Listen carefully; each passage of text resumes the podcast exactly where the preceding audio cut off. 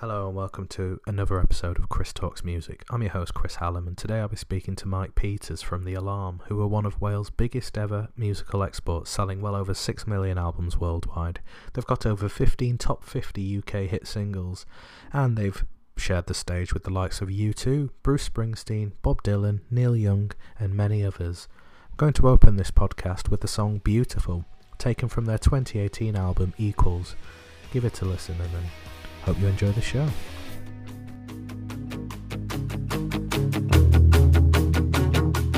Everything's breaking down, breaking down and being changed.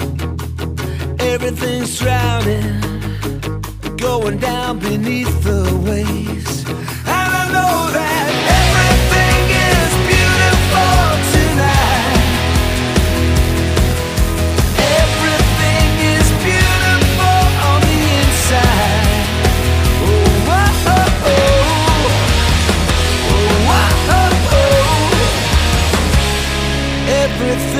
is beautiful. So, hello Mike. How are you?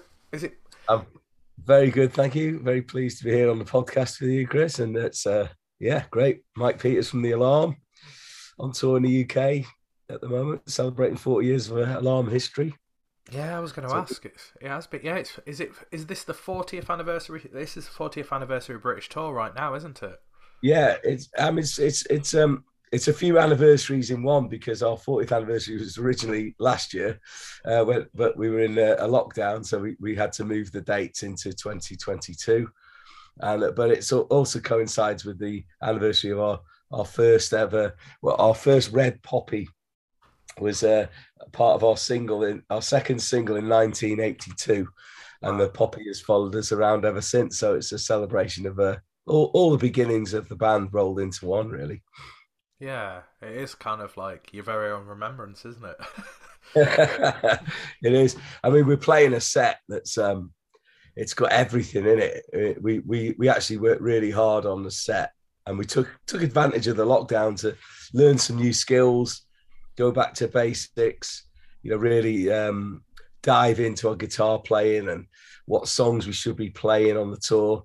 Um, and we've come up with, a set that's been received fantastically well so far. But we play over 35 songs a night and there's a, a sort of main section of the set where we play 22 songs in 50 minutes and it's uh, it careers through the career of the band at lightning speed and uh, it really uh, does uh, take everyone by surprise because there's songs in there people don't expect some that they they do expect uh, but not where they normally fall so it's um it's been a set that's uh, it's surprised all our fans and ourselves but I think we we've used the lockdown wisely to refresh everything and come out with a with a new um, way of playing that that's captured the imagination of our fans and and reignited the interest of of a lot of older fans and and um, fans who've you know we we're, we've only been part of their lives on the periphery. They've sort of heard about the alarm, being oh you know they're the, the, the shadow of the Clash or they're they're the U2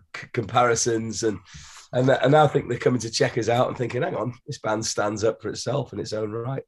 Yeah, I mean, like the thing is, obviously, myself, I'm of the era whereby we are not sure about something immediately, so we Google it. So Yeah. we Googled you, and then you do come up with things like the new Clash, and Yeah. also the fact that I mean, you see the U2 comparisons, and if you listen to the earlier material, you can kind of understand. But you were also an opening act for the band, weren't you? Yeah, that's right. We were quite uh, good. Well, we're still good friends with the band now to this day. You know, we we, we forged a relationship with them that uh, allowed us to go to America in in the early stages of our career. We we were, we'd only got to the we were on our third single, and we could um, you know sell sell out certain small venues around the country, but you know we didn't have a, a huge following. We we'd play. Um, you know, on our, on our tour, and uh, you know we'd sell out in London maybe or somewhere like that. But other places were a bit more difficult, and um, and then U2 were experiencing the first throes of their success in America with the War album, and uh, their tour's been extended to include the famous Red Rocks concert, the Under a Blood Red Sky gig, and uh, they said to their manager Paul, "Well, we'll do the tour, but we'd like to have." Um, some friends on the road with us so we could enjoy ourselves and, and that happened to be the alarm so we uh, we got off a plane in Los Angeles, drove up to San Francisco, and our first gig in America was in front of eight thousand fans who had no idea who we were. No pressure. So no pressure, but in in a way that that worked to our advantage because the journalists, the media, the radio people that were all at the show, they had no idea who we were either. So there was no hype, there was no expectation. And, and we were innocent to everything. So we didn't have time to even think about it.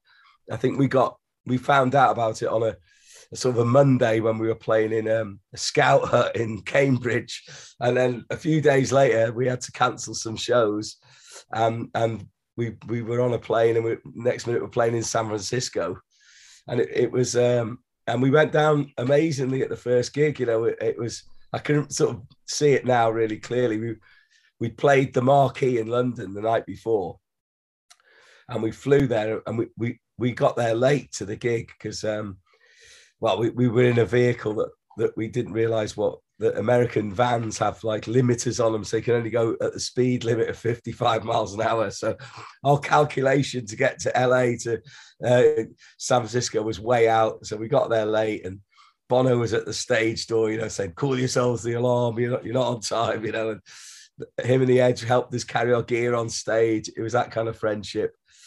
And then um, we we started strumming our guitars and the strings all broke because they'd been on from the hot sweaty gig in London the night before and been in an airplane and so it was like Dave on guitar said, "Tell him a story, Mike." You know, so I had to say, "Oh, so we come from Wales," and people go, "Oh." They started taking an interest. I say, "We've never played in America before." There, you know, this is our first gig in America, and the orders are getting, you know, I think in San Francisco, it's the promised land. Whoa, the place went crazy.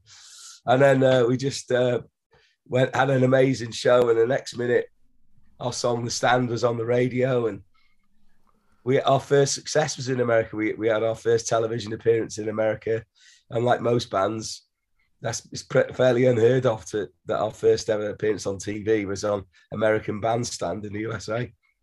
Yeah, I mean that's um, I mean talk about being thrown right in at the deep end, but then also you said like being in a scout hut one minute in Cambridgeshire to like then being out in San Francisco and everything going to pot straight away, but you managed to still fake it till you make it. And yeah, that's it. People, that's the good thing about that. I mean, that's the amazing thing about live gigs, I guess, especially in a situation like that where you've got 8,000 people waiting for the show and you're like, yeah, things aren't great at the minute, but like I'm from Wales and blah blah. blah. It's, it's quite nice because it, it shows the the, the human side to the the kind of the mystique that we see within. It did. It, it, it, honestly, and, and at that time, you know, you Bono and the Edge were gracious at, to us, and they they they were doing things because you could do it then. There was, you know, when we were going on the radio in America, it wasn't like today where it's scheduled by a computer from outer space with no thought and attention to detail. You'd go in, meet the DJ, and you'd literally pull the records off the rack that you wanted to play. And and Bono and the Edge were going in on these radio stations and saying, "Hey, don't play uh, New Year's Day. We've had enough of that. This put this record on." They took their own copy of the Stand by the Alarm and played it and said, "Get down early to the show." And and that enthusiasm had a had a place and a part to play in in our love of music that it's not kind of there the same way you know the, radio is not as free form as it used to be. It's it's uh, it's targeted uh, to um a demograph and all that kind of stuff now but rather than just people playing music because they love it and they can play a blues song one minute and then a soul song and then they can drop a rock song in it just doesn't happen like that anymore. So we, we were we were part of something with U2 where um, you know, we were at the frontier of where alternative music from the UK was really starting to make headway into America. And, you know, I mean, we, you know, we lost Taylor Hawkins from the Foo Fighters this week, didn't we? And, yeah, you know, he, you know, when you read his backstory, he, he was brought up on British bands because that's all his generation listened to there was no American alternative till Kurt Cobain came along, and and uh, everyone in America listened to British bands like The Alarm, Psychedelic Furs, um, you, know, U2, Simple Minds, Echo and the Bunnymen, and and all all those bands are still re- loved in America to this day. You know, The Alarm are in amongst all that as well. There's a reverence that's that they're held in, and yourselves are held within as well. But there's also, like you said, I think um, times have changed so much. We've moved away from that kind of like maverick nature that used to be so pervasive, and everything is so cultivated and so crafted and so yeah um, perfect. Whereas when somebody kind of, I guess, embodies a bit of like nihilistic nature or whatever, um, they're seen as kind of crazy and wild. I mean, yeah, I think... you know, we, we grew up in India. It was just after the '60s and '70s, and, and a lot of um, to make it as a band. You know, there was no social media, there was no YouTube, no Twitter, nothing like that. So you had to make it with not just your musical presence, but you had to come up with sort of like almost they were called PR stunts, weren't they, to create some press, you know, yeah. to generate a story. And and it was all innocent, but but it, it, as all things, they reach a peak where they become passe then, and they people see through that, and then it moves on to another era. But for you know, even when you know, we saw things like in the in the eighties or the seventies, really, when the Clash weren't doing so well on the tickets, so they sent Joe Strummer off to disappear for a few months and create a story, you know, just to to keep it moving. And and when when we started having success in America, the, the British music press decided, oh well, why didn't we get them first, you know? And and so we had a bit of a backlash to all that. So we we just ran up into that. Um, a, a, bit of a war with the, the media in, in Britain, uh, probably because we were successful in America. And and then you know, it just uh, it, it went on and on, you know. And even when when we got to America, we we landed on the day the Clash played their last ever concert with Mick Jones, the guitarist. Oh, really? And it, yeah, and it was like a. We were hoping to get to the gig because they were playing with the Stray Cats, and we knew them really well. And we, and we were naively thought we'd get off the plane and the gig could be round the corner, you know.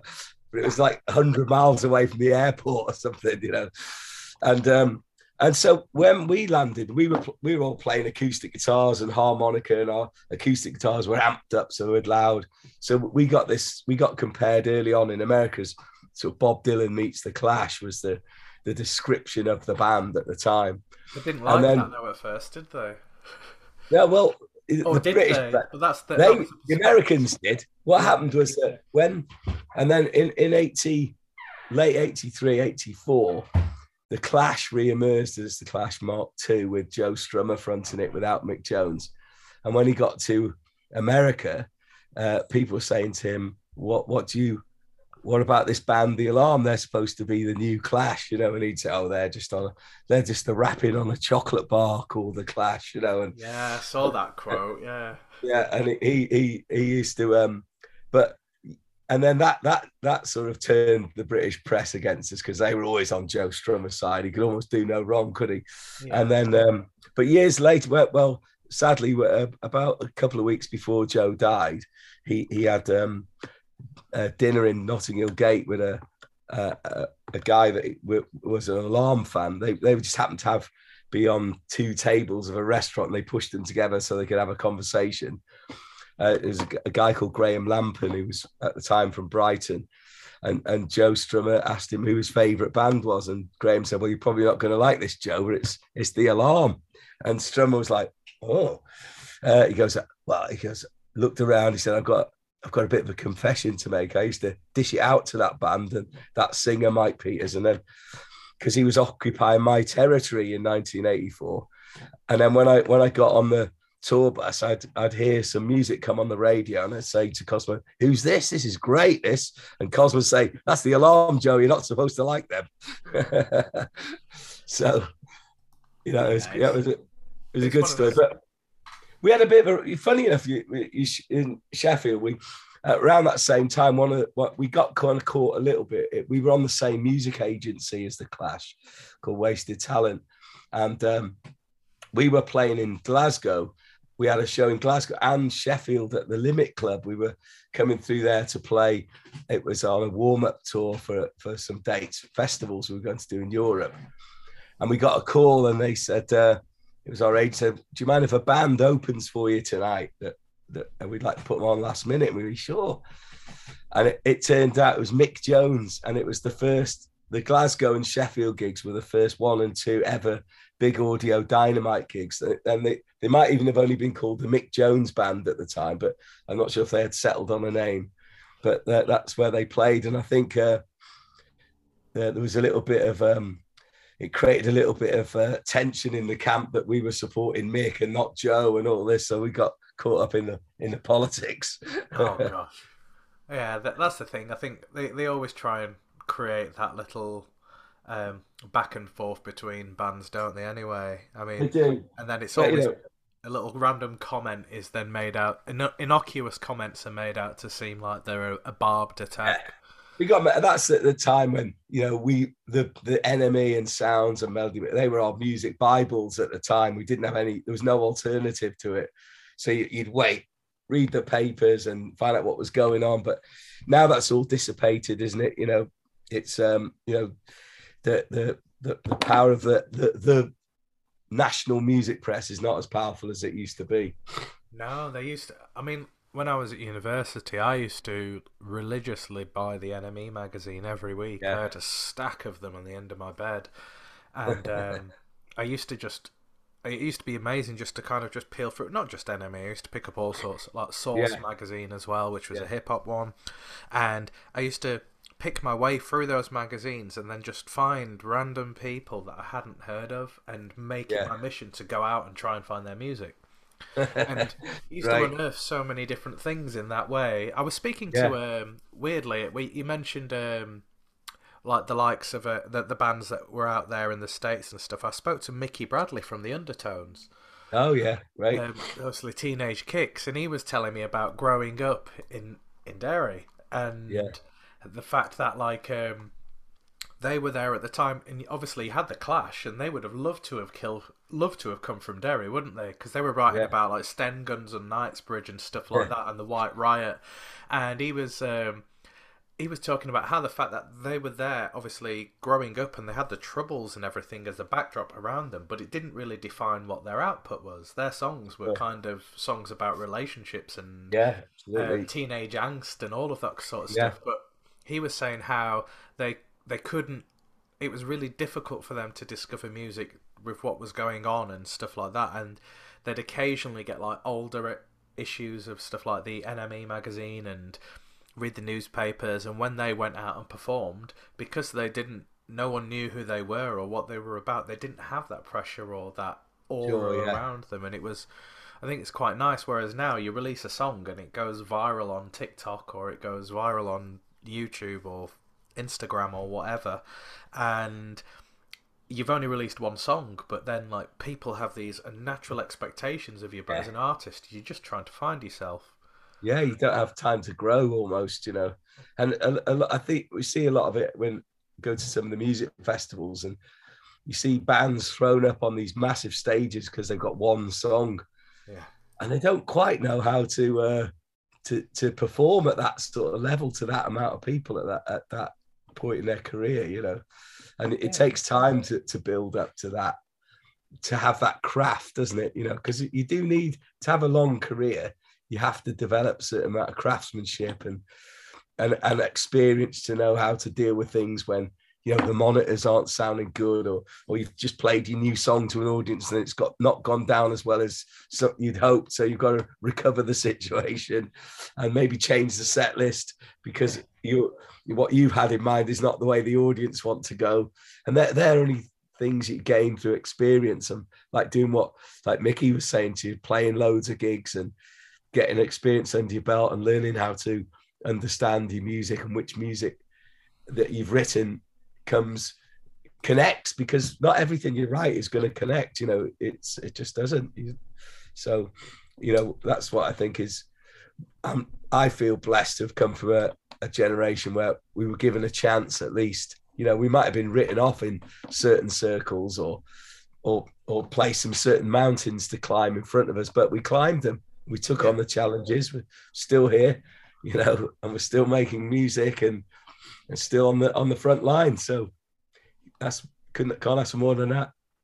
No, you can't not at all. I mean, how do you find it now? Like the whole, like, say you you go out and you perform thirty five songs in an evening, and you do twenty two of them in fifty minutes, which is just insanity. Um, that's like, It's like a mix, it's like a live mixtape. but it's yeah, it's like a, a kind of a crazy oral time lapse, isn't it? Uh, and then, um, but the thing is, like, do you still do you do you have that like strict um idea of what your set list is going to be, or do you do you still change things on the fly as well? Yeah. Do change things, yeah. Uh, you know, because I think that's important, especially in the social media age where everyone wants to post the set list straight away, so there's no surprises when you get to the next show. Um, so yeah, we uh, there's certain elements of the show where I, I can change things up and drop things in, and uh, which we have been doing and surprising the fans with some songs they never thought they'd ever hear again. But uh, and again, having the ability to play 35 songs in you know in, a, in an hour and 50 minute set, it, it allows us to play some of the songs that are forming part of where we're still where we're aiming for as a band, and also allows us plenty of space to acknowledge where the bands come from and, and all the various eras that have um, you know built up our our music background and the, and the soundtrack that that people have who followed us have, have grown up with. Yeah, absolutely. It's um, you've had you've had quite the journey. I mean, 1981, you first got together, and then you broke. You kind of was it a hiatus, or did you break up in like It, 1991? I left really. I I felt felt like um, Dave, who's on the tour with us, playing opening for us. He's like our special guest. He, he was in the original lineup of the band, and, and we, we just yeah we were just miles apart at that time, and and and uh, Dave wanted to become take on mu- much more of the singing role. And um, which he did on the last album, he, he sang kind of a, a third of the last record, and and and it and it became the point. We got the compromise was, well, you can you write X amount of songs, and then I write X amount of songs, instead of it being let's just make an album with the best music we've possibly got. So I just thought I you can't ration out creativity. It has to be, you know, that I, I would I don't I said always said, look, if you write the best songs, Dave, yeah, you can be the you can be the lead singer. I, don't- I'm I'm quite happy to back up someone who's written ten of the greatest songs I've ever heard, but I can't stand by and not and not just say, well, look, we've got to put the album on just because it's we're on a bound to it. It's got to have merit. You know, the the whole point of the band was to make great music, strive for great music, and and if your songs weren't getting on the album, it, it's for a reason. You know, so so that we had this uh, created a massive tension in the band and and I just thought, well, Dave, he's not going to leave to pursue a solo career, so I'll have to maybe I'll just let him have the you take over the reins for a while and see it, you know, then you can call all the shots and see how see where it goes, you know. And and that was it. And and it didn't, you know, there was no um animosity or anything like that. I just walked away. I just had it. I just I, I'd always said in those early interviews we ever did when people say, How long do you think you'll keep going? And it was as long as we are enjoying it. And all of a sudden it wasn't enjoyable anymore. So I thought, true to my word, like I'm going. And then and then after 10 years, um, we we started um the Eddie, my songwriting partner in the alarm bass player, he he wanted to put the band together. So we started putting the group together to play some date, dates with Big Country. And Dave didn't want to join. Nigel didn't want to join, so it was left to me and Eddie, and we played with Big Country. And then Eddie uh, did about eight shows, and decided he'd had enough. He didn't like. He'd been off the road for so long, he couldn't handle the tour buses and no sleep and all that. And and so um, I became the last man standing, really, and, and kept it going, and, and did- carried on where I'd left off, really. Yeah, how did how did people find that then when um obviously the kind of I guess the original a lot of the original lineup left Yeah, and then you've kind of got the band back together. Obviously Eddie's done was it eight eight shows with you and he was like Yeah. Stepping back. Dave wanted Yeah. to do his solo thing. Um how did people take to the the new the new alarm. Uh, it was it's difficult because you know like like um in in music people really value original lineups as being like the holy grail of where the music has come from. You know i, I i'm a little bit different to that in in the sense that my my entry point into music really was was but i wanted to become a songwriter. That was always my ambition uh, i went the first band I ever went to buy a record by was was Slade, and I, in fact I've got the record here. I can show you now. So how, where is it? Uh, uh,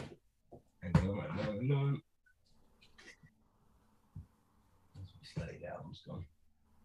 Down here. There you go. Yeah. I went to buy this as my first ever album, Slade Alive. Oh wow, is that the original one then? Yeah, that that's the, the album. I had it uh, years later. I got it signed by Noddy Holder. Yeah, But- but that's how old is that then? Oh, that's from um, nineteen, probably seventy two, I think. Wow. Yeah, and then, and then so, but when I went to buy it, I don't know if you can see there. Yes. It I says um, "Hear Me Calling" as track one, and in the in the brackets after it says Alvin Lee. And I was thinking, who's he? And I think, oh, and then the second track says, uh, "In like a shot from my gun," and it says in brackets Slade. And I thought, well, that's what I want, but I don't want the other guy. So, I, and then the the third one says John Sebastian, darling, be home soon in brackets John Sebastian, and the fourth one is know who you are in brackets Slade. I thought it's only got two tr- Slade tracks on side one. I I didn't realize that that meant songwriters, not the band. You know, I thought Yeah. so. I put it down and I bought Aladdin Sane by David Bowie instead because I thought I, it just had the song titles on the back and uh, and I thought, well, it's got Drive-In Saturday. I like that one. I'll get that instead. And when I took that album home, I started playing it, and then it's got a cut. It's it's got Let's Spend the Night Together on it. So when I was when that came on, I read it and I saw the brackets and the inside sleeve, and it said, "Let's spend the night at Jagger Richards." I thought, well, that that's the Rolling Stones. So, it but it's still Bowie singing it. So I, that was at that point in my naivety that I worked out that the in brackets means the songwriter, not the artist who's performing the song. So I wanted to be the guy in the brackets from that moment on for the rest of my life, you know. So that that was my drive and ambition was to be the songwriter. So to me, a band is about the songs. You know, you can Yeah. change the drummer and the bass player, but it, uh, but if the songs have still got the integrity, then that's you know that's like why you support your football team. The lineup can change, but it's still the football team. You know that that's the sort of culture I came from. I got into music by, you know, I'm a Man United fan, so I used to stand on the Stretford end and hear the mu- I heard Slade on the tannoy, and I saw guys with pat splash patches on their denims with Slade. I thought, what's that? You know, and and then I heard "Cause I Love You," and I thought, wow, that's amazing. And all the fans were stamping along to it. But that that football mentality ran through into my love of bands. I I, I wasn't too bothered if, you know, um, Brian Jones wasn't playing in the Stones and and Mick uh, Taylor would come onto guitar to do Sticky Fingers. It was still a great album. So I, I didn't have that. I don't have a problem with band lineups changing, but some fans do. And yeah, so they do. It's the um, it is the kind of the whole, like you said, it's the pursuit of the originality mentality. Really amusing fact: I went to Brian McClair's testimonial at Old Trafford years ago when we played Oh. Celtic. Yeah, um, and Paolo Di Canio played for them at the time. He scored a, a right belter past um, Schmeichel, but um, I remember actually queuing up to get in the ground, and I remember seeing someone wearing a denim jacket with a Slade patch on the shoulder. So, yeah, I, I, just when you said that, then, and that was that that was in the um, that well, that was in the gosh, that was in the nineties, wasn't it? yeah, yeah, Yeah. that well, yeah, that was yeah. I mean, Late nineties. Yeah, you still see it on some of the old school fans. You know, the ones who wear the white coats and got eight thousand badges on. You still oh, they do. Yeah, See a bit of Slade from the old days or something on there, you know. But, uh, They used to be like the badge of honor, though, didn't they? When you'd go out and you'd be wearing your denim jacket, and it was adorned with a plethora of different patches from the bands that you've seen yeah, or right. places that you've been. it's so it's not the same nowadays, is it? You'd have to pay like I don't know, five hundred quid for a vintage jacket with them on it. so it's yeah, everything's everything's um, consumerism and merchandise now. So yeah. Obviously you got you kind of reform. It was like 1999. That was, um, and then Yeah, I think I think what happened was pe- people thought I'd taken over the band. They didn't realise that in the background there'd been all the discussions about creating the the original band anyway. You know, and and and you know, and because I when I, I did my first solo album and breathe, breathe it was called, and just on the night before it came out, the drummer Nigel phoned me from America and said, Mike. I've got all these demos from Dave and Eddie about doing the alarm, and there's not one song on it that sounds like the alarm. So will you come back and save the day? You know, and it was all like, well, as long as you recognise that, that's what I can bring to the band through the songwriting I can give you, and and that I bring as an individual. That the identity of the band is in that, and and I, I'd always believed that's where our identity lay, and and that's where a lot of tensions creep in because individuals think, well, no, it's because we've got a great guitar sound or I'm playing drums. It's brilliant, you know. That's all a big part of it. yeah, But ultimately, when you when you take it all everything else away and you walk down into the subway and you've got to play your music, it's the chords and the and the lyrics that that carry on. You know, that's what lives on. You know, in a way. the So, whole um, some of its parts. Yeah, so you know, so I, I in, in by default, I ended up being the last man standing of the alarm. But then you, you people don't see it that way, do they? People think, oh, well, he took over, or he's, you know, this, that, and the other. But I always believed that the integrity of the band would would would be able to stand up and survive all that, which it has. You know, the slowly, slowly, fans started coming back to us. You know, um, and we and when it when the alarm regrouped again under my leadership in 2000 um, properly uh, we we were so underground. It was you know we went that nirvana had come on and exploded everywhere and um, american alternative became american alternative through pearl jam and other bands like that. And uh, you know we, we were cast aside. And um, you know there was no way you know, we we had to create a fake band to get our way back in. You know, we created a, we we we did a, we embarked on a. I sort of thought, well, if we're going to re-establish the alarm, it has to have a, a new record, and I, I ended up writing an album of fifty-four songs, and we put them all out, ten songs a month, for five months, and it was called In the Poppy Fields, and it yielded a song called Forty Five RPM. And and we when we recorded it, we thought that sounds so. It sounds like Green Day. It's really on the yeah. It's, it's in the moment, and so uh, and and somebody probably said uh, uh, you know jokingly, "Oh, if that was by a young band, it'd be a massive hit." You know, so we thought let's let's put it to the test. So we, we took the record to um, at the time there was a guy called Dylan White, and he was the biggest plugger in Britain. We sort of knew him from the past and he was doing Oasis and Primal Scream and Blur and all, all that kind of stuff. And we went to see him and we said, "Look, would you be interested in producing a new, promoting a new record by The Alarm?"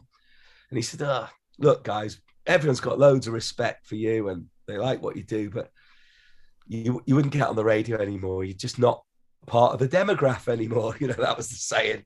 And so we carried on chatting because we were mates, you know, and we said, thanks for the honesty. You know, he said, I don't want to take your money off you, waste your time.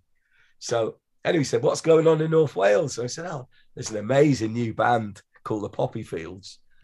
And uh, they're only 18 and they've got an amazing following. He goes, Oh, what the what I said, I've got a tape of their record here.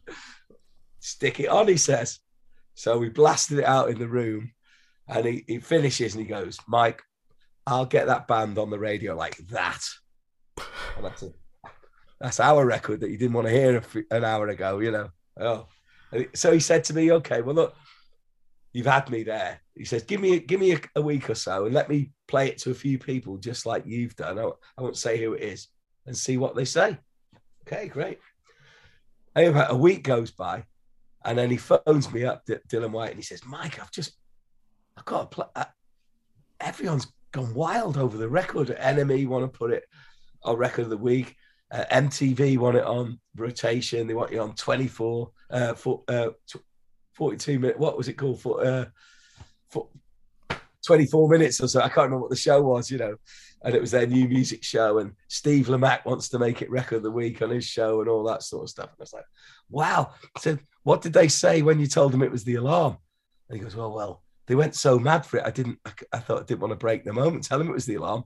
So they still think it's the poppy fields. So, so you're going to have to release it like that. And we're like, oh, right. so we put it back a week and changed the cover. And, and then it, it became, it went into the top 20 in Britain straight away. And then we, we, we, um, we revealed through top of the pops that the poppy fields was the alarm in disguise and then it blew up into this gigantic global story um, and went literally around the world. We ended up on CBS News with Dan Rather, and he, he was like, "The war in Iraq."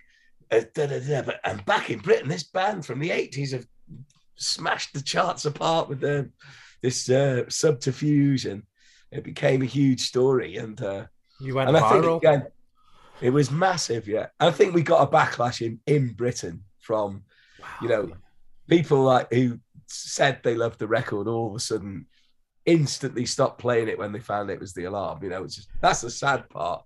You think they would have said, "Okay, you've had us, lads, but it's still a great record," you know?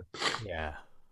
But it didn't. So anyway, but but it it really uh, it it sort of um, it got us past that point where of people not thinking, "Oh, the alarm, who is it? Who's not? Who isn't it?" You know, it's like, wow, it's a band with a hit record. Yeah, it got you over the crest, didn't it? And it showed people that like um despite the time and people always seem to like to put people in certain boxes or certain Yeah. eras and you just proved with that release that not only could you be taken as a wholly new band entirely but you also showed how you i guess modernized or even adapted your sound uh, in a different way which they did not expect and it showed that you were more than a one trick pony really didn't it? In, in some ways, yeah, you know, and and and that, that song is, uh, you know, it's it's big part of our set now, and it's, uh, you know, it's, uh, you know, I mean, we we- we last just before the pandemic, we went to, uh, I went to see the Killers in Cardiff at Cardiff Castle, oh yeah. And they were like, uh, when they found out I was going, um, uh, um, Brandon Flowers was like, get him backstage, you know, get him back. and The management came and said, Brandon wants to meet you backstage and all that. I was okay, great. And then in the middle of the set, they were playing a song. I was thinking, what's the? He, it was Brandon and the guitar. I think he's singing "Rain in the Summertime" by the Alarm. and then we went backstage, and him and the drummer, all they wanted to do was talk about 45 RPM, the, the poppy fields, and and I said, how, how did you get into the Alarm? You know, you're much younger than me. And he goes, oh, I heard about uh, the, the 45 RPM and the vinyl film, and I, and I started uh, listening to music on Spotify, and and he goes, here's I've got your new album already. It was a Friday. And got the Sigma album that day, and he made me sign his album for him and everything like that. So you know, it was um, it was in- incredible how that story resonated with a with artists all, all across the, the the spectrum, really. yeah, Yeah, I met Bruce Springsteen, and he was talking about that story, and oh the yeah, I boss think- yeah yeah, I think most artists, uh, when when they're, you know, getting a they're having a standoff with their critics or their fans or people not understanding their new music, they often think, "Oh, if I put it by a new name, you you you would you wouldn't say this." You know, uh, you it, it's. Uh, I think all artists have that moment where they go, "Well, what if I change the name of the band? Would you like it?" If it wasn't called Bruce Springsteen, you know, if it was just yeah it's like a else. reinvention of sorts isn't it but it i think Yeah. it was um i think it was quite nice though because like obviously it's resonated with people especially in the industry as well in a certain way um but it's also a callback to that old maverick nature that we discussed earlier on whereby Yeah. people basically just they were just like well if they can't take it as that we'll just do it like this or we'll do it our way and you've managed it's- to That's great. We, we, our we, our 40th anniversary album came out last year. It's called History Repeating. Yeah, And it- I saw that. and, uh, and it, it the the name change thing Start it, it, when we when we started in and we first played in London in, in 1982 before before we went to America and everything. Um, we we'd been in another band in the 70s called we were called the Toilets first, then we were called 17. Yes. uh, And, I knew we- you we- were called the Toilets, but I didn't know you were called 17 though. Yeah, the toilets. We got to play with the Clash and the Buzzcocks, but we were we were good, but we we didn't have any. We didn't have a Svengali to kind of help us direct the energy of what the band was. You know, Yeah. no Bernie Rhodes or Malcolm McLaren or that one of those figures in the background. You know, Yeah. Or like an Alan McGee for the um, Oasis. yeah, absolutely, and you, you still have to have them. You know, they're a big part of what makes bands. Someone who's slightly on the outside, who can see, watch you on stage, and help you. You know, you know, Help cultivate you- you, really. Yeah. Yeah, exactly. You know, I mean, it was Bernie Rhodes who said to the Clash, "Stop singing I'm so bored with you. Make it political if you want to stand out. Sing I'm so bored with the USA instead." You know, and Yeah, and then look look how that like I mean the thing is it's like you listen to a lot of the music from the Clash now and it's it's quite scary really how much a lot of those lyrics really resonate with what's going on now they in do, a, yeah, in a variety of ways. I mean, you you can go back and listen to a lot of, especially from the the genre that yourselves were into and the the things that you were seeing. I mean, I was listening to a History of Repeating this morning. Actually, it's only Oh, yeah. forty four songs. I mean, it's a bit disappointing. I'd have preferred fifty two actually, to be honest with you, Mike. and, uh, but I mean, it still runs at two hours and thirty eight minutes. So it's um. Yeah, it's like you listen to this stuff then, but you can also hear the evolution in your sound, um, or yeah, and how things change. But then also you listen to some of the earlier stuff well as well, and I'm like, well, that's that's still that's still very. I can empathise with that. I hear Yeah, that. cool. I, that's what we're enjoying playing it. You know, now on this tour, you know, some some of the songs we're playing, "Unsafe Building," and we're playing "For Freedom," and uh, uh, from our earliest days, and they still stack up. You know, when we we play, I played "What Kind of Hell Are We Living In?" Only time will tell. The other day, and it was like that was from 1982, and it's like, wow, you know, it's still it ha- it's right on the on point uh, uh, lyrically today. And, uh, and and you know the history repeating thing is was because even in 82 we, we because of our history as a band when we, we that's why we knew the stray cats so well we we did, we got some dates then when we were called 17 and um they, we learned a lot from them and um and we played the marquee club in london with the stray cats and the guy who booked the marquee thought we were rubbish and just yes. entertain us. So when we um, re-emerged about a year later, called the Alarm, he was like, "I'm not buying that. That's still the same band I didn't like. They can't get any better. How can they get better in a year? No way." So he wouldn't book us as the Really? but yeah, and uh, and we we were on we were we had a relationship working with our single we with Miles Copeland's record label. Uh, it was called Illegal Records, and um, Gene October from Chelsea, the, the punk band, he used to help out in the label, and uh, he said, "I'll, I'll get you the gig at the Marquee because I'm playing there next week. You know, with Chelsea, you can be our support band, but you have to change your name. You can't be the Alarm. So we call ourselves the Black Sheep, and, and we." And we got the gig, and we, we were playing in the marquee, and, and Nigel, the manager of the marquee, was sat with our manager Ian and said, "Oh, this band are great. They'll do really well." Ian had to say, "Nigel, that's 17, the band that you supposedly don't like and won't book." So you know that that sort of it's cyclic, all those things, you know, changing our names, doing this and that and the other. It's what it's what what's uh, enabled us to overcome some of the pre misconceptions, preconceptions, whatever you want to call them, and allow us to stay alive beyond our, you know, beyond one era of the band's story. Yeah, I mean, I mean, it's it's certainly been quite the journey, hasn't it? I mean, I know that after you'd, um, I think I think as, well we're lucky that that in a way when 2000 happened and it was just me left Yeah. behind. I think because that then we we weren't a democracy in the same way, uh, uh, uh, so I could maybe call the shots a little bit more. You know, of cour- of course I listen to everybody around me when they say that's a mad idea, Mike, but sometimes you get an idea and think we've got to push this through, and I, I have to take the lead here and make this happen, and and then the outcome is not what anyone no one expected, and there it is, and you have to take risks. And I think if, sometimes when you become a band and you stick together for a length of time, you, you start becoming, uh, you start saying no to a lot of things because you can't reach a consensus within the format that where everybody has to agree. Yeah. And then so think you stop doing things, you, you know, you stop taking risks, you stop the guitar sound doesn't change, the the drum beats don't change, this the lyrics don't change because you think, well, I've got to keep everyone happy here rather than break the sometimes you have to break the mold to survive, don't you? You do because otherwise it just becomes routine, and when it becomes routine, then it inevitably becomes boring. And I think change is necessary. Um, Definitely. Evolution is necessary, but also it's it's about like trying. That's what the whole journey is as a band, I would assume, as a, as an artist, as a creative, is to continually keep on pushing the envelope. Because if you don't, Yeah. But I think I think a lot of bands get trapped in in a sort of cycle of certain amount of success where they're used to Yeah. touring in with a tour bus. Someone books the hotels, someone books the rehearsal room.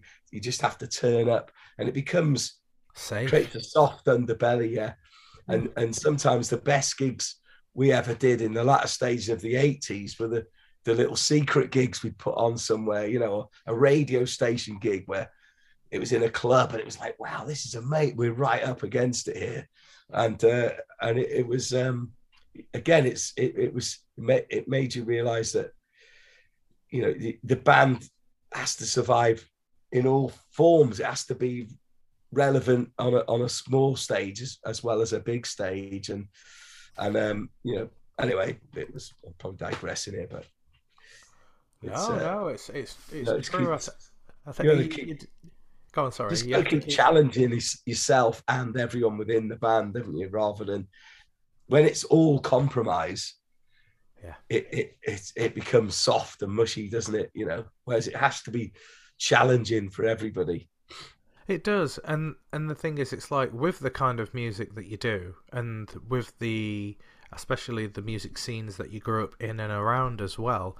A lot of that was about sharing and regurgitating conflict in a variety of ways.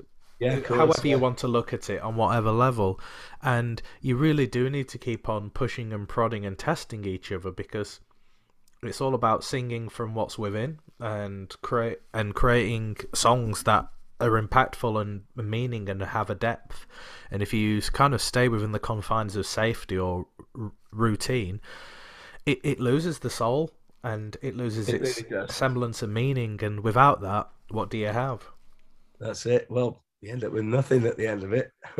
You don't, dear. So, obviously, we will have to bring it to a close shortly. course, but yeah, I mean, you're going to be at Sheffield the eighth of April, yeah. six days before my birthday, Mike. No pressure, so Oh. I expect a present. And uh, but um, you'll be at the Foundry in Sheffield. It's nice, nice venue. That I've been, I've been there recently for a few gigs. Um, and um, there are still tickets available for that show at the moment. And Yeah. after that, you go on to Oxford the day afterwards, um, Brighton, Cambridge, uh, Manchester, and then you finish off in Northampton, don't you? So- Yeah, and, and then Bristol, uh, yeah, on the seventeenth as well. Oh, you got, oh, was that a, was that a moved date? Yeah, because we, we we were on our way to the Bristol show and we got caught up in a in an incident on the motorway on the M4 and we were Ah. sat on the motorway for eight hours and we, Oh, we couldn't get to the gig. Yeah, So because that was supposed to be the 18th of May, 18th of March, sorry, wasn't it? that's it. Yeah, it was. Yeah. Okay, cool. Well, I'm going to wish you the best of luck for the rest of the tour. Thanks, Thank Um, you. It's um, it's been wonderful talking to you. I've had a, a really you. nice chat.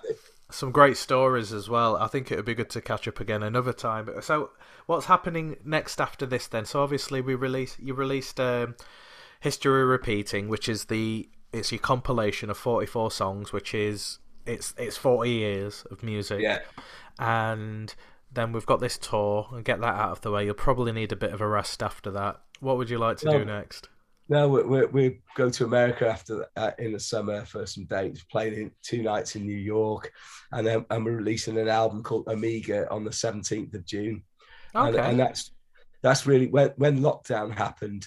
Um, uh, we we were running a show, an online show called The Big Night In from our living room, and then we were, uh, and then we we we turned our chapel studios got five apartments, so we started letting the fans stay in the studio apartments, and we we were doing little staycation gigs for twenty two people a weekend, That's and quite nice. broadcasted some of that, and it kept us sort of sharp and focused, kept allowed us to try lots of things out, and. Uh, and then on, on January the 6th, when the Capitol building was occupied, to me, that, that was just, I was on, on a phone call with our board member from our charity who w- worked in the Capitol building, and he said, switch on the news. And you know, I thought, oh, this is how, how far, how more, what more is going to happen to us? We're in lockdown now, people are storming the Capitol building in America. And I thought, let's, we've got to write a record now. I didn't want to make a record in lockdown. I thought, let's do it. And and if we're going to do it, it has to come out in lockdown. And I took the the thing from the John Lennon John Lennon song in Instant Karma, where he said uh, he he wrote it for breakfast, recorded it for lunch, and released it for dinner. And I thought, let's try and make a record in 50 days, write it and record it, and we did. Yeah. And we put it out on the 25th of February, and it it it's got it had got amazing reviews everywhere. And then we pulled it the next day almost because it was it, i thought we, we had hand cut lps we had cds that we'd sent out to fans that had no music on. So we we digitally sent them the tracks when we finished them and they could burn their own cds and write the song titles in and it was a really great hands-on event. But then the record disappeared because we pulled it offline and everything. So we're, we're we're putting that out as a proper release on june 17th because every day we get asked some record store phones our distributor saying we want this al- there's people who want this alarm album where is it you know so well, we haven't got any What's the So- name of the album again? it's called omega Omega.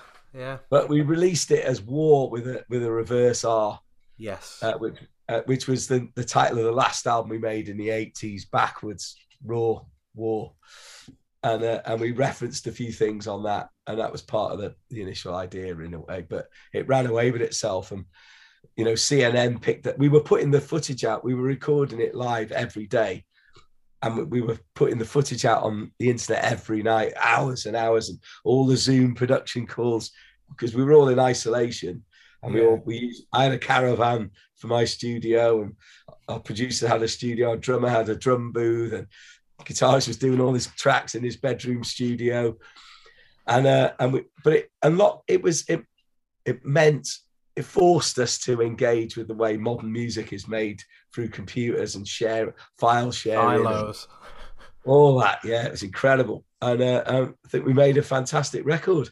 And it says a lot about the lockdown came out in the lockdown but there's still a lot of interest in it. So that's next. And then we move on to 2023 and uh, lots more to look forward to. I do, I do, I do look forward to it. I'd love to have a chat with you um, later on down the line after Omega, then, and then we yeah great fantastic discuss it. We might even do something fun. I don't know, like a track by track discussion or something. yeah great yeah We'll have, that'd a, be we'll have nice. a, yeah, we'll have a play with it, and we'll see closer to the time. But I will, Yeah. um, I will let you go.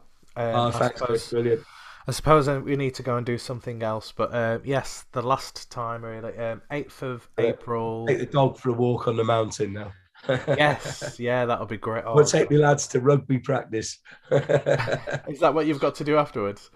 oh yeah full on dad mode tonight isn't it? You know? Oh well, you know what? Someone has to do it, rather you than me. yeah Thank you so much for your time. I'd like to thank Mike Peters for spending so much time talking to us today. What a great guy. Fans and newcomers will be able to see and hear the full power of the alarm as they celebrate 40 years since they got together. Well, technically, it's 41 due to the pandemic knocking things back by a year.